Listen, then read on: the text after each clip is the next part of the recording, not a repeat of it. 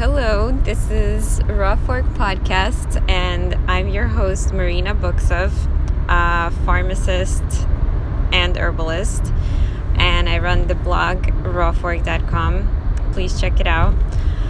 Uh, right now, I'm stuck in traffic while en route to a wedding, um, so I thought, why not record a podcast? So here I am. But wait, Dr. Marina Book, why the long hiatus? Good question. That was my husband, Mike Book. Um, I had a lot going on, had a baby. He just turned six months. Uh, as many people will tell you, it's very a very demanding and pretty much thankless job, but we love our baby and would do anything for him. Anyway, so I'm hoping to be a little more consistent and make consistent posts and podcasts. So bear with me, please. I hope you enjoy it. Anywho, um, so yesterday I was actually browsing the internet while I was breastfeeding my boy, and I came across this comedian that was making fun of his hippie mom for so quote unquote activating rivers by making little spiritual ceremonies and putting crystals in it. And I thought to myself, if we live in a world where that is wrong, then I don't know what's what's wrong with the world anymore.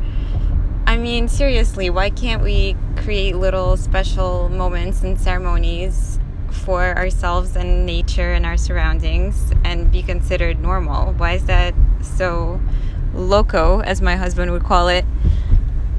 Um, yeah, that was just my thought of the day about spirituality and why that's considered so out there and so woo woo and so unscientific. I mean, when we were watching it, my husband said, Hey, you're a scientist. How do you believe this? How do you how do you combine those two things? Hold on, let me clarify. I just don't I'm a bit skeptical at the fact of rubbing magic beans together to so quote unquote activate a river.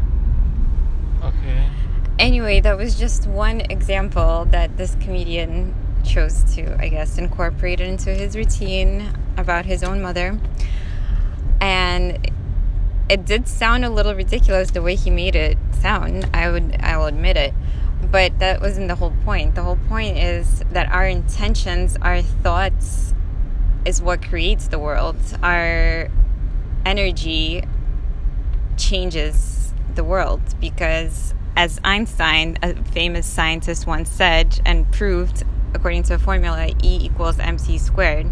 So anything that has matter also has energy.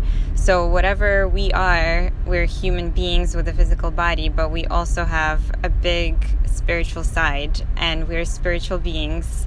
So our thoughts can create the outcomes. So if we're an optimist or we're a pessimist, that will play a role in the outcome of a certain situation or even our negative attitude or positive attitude will change how we feel about our day, our life, you know, anything. So that's the whole point. If you're always trying to be motivating yourself on a positive note and living your life like that and creating everything like a special moment and creating little ceremonies and rituals for yourself, then you would live in a much higher vibrational frequency and most likely you'll be a much happier person and a much lighter spiritual being. Whereas another person may be weighed down by all these, you know, these worldly things that are constantly in their minds and then they forget their spiritual side and all they do is just like get weighed down by all their problems and they perceive everything as a problem and not as an opportunity. So this this is just a whole philosophy that I'm uncovering right now on the spot. But basically my point is it's not so crazy to create little ceremonies. I think that religion plays this kind of role for most people where there's already a standard way to create ceremony that's socially acceptable and acceptable by society.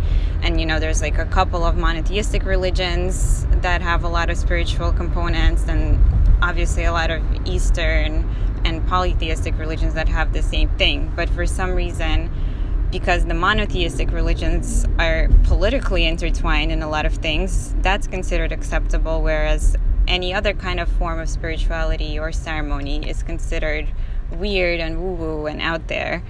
And I completely disagree. I think everybody is an individual, and whatever they believe, I mean, obviously, in the realms of like being sane and not trying to kill or harm living beings any anything other than that could be credible and if it makes them feel good about themselves then why not do it?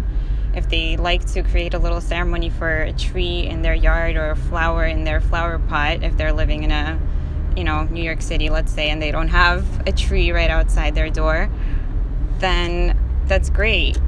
And plants as we all know as, as countless scientific experiments have shown they flourish under human interaction. Um, the book Sweet Braiding Sweetgrass also showed that when humans harvest this plant sweetgrass, it actually grows better and the yield is higher than if it's just left alone and nobody's there to touch it or um, pick it. So if you treat everything around you and yourself with respect and love and honor and ceremony and ritual, then most likely you'll feel better and the things that are around you will feel better and it'll be like a mutually symbiotic thriving relationship. I mean try it out. Try to be conscious. Do a little ceremony with your plants whether it's inside your house or outside or just have some positive thoughts and see how that changes your day. What say you? Huh. Wow you're right, uh, Dr. Book. Um, my main question is when will the next podcast be, or will you uh, go on hiatus again and leave us out in the cold? I don't know. I guess it depends on uh, when I'm stuck in traffic next and have nothing to do. and knowing uh, knowing that I live in New York, that will probably be pretty soon. So, anyway, I hope you found this useful or entertaining or both and I hope to talk to you soon. Tune in. Thank you. And again, go on www.rawfork.com to get in touch with me. Thank you.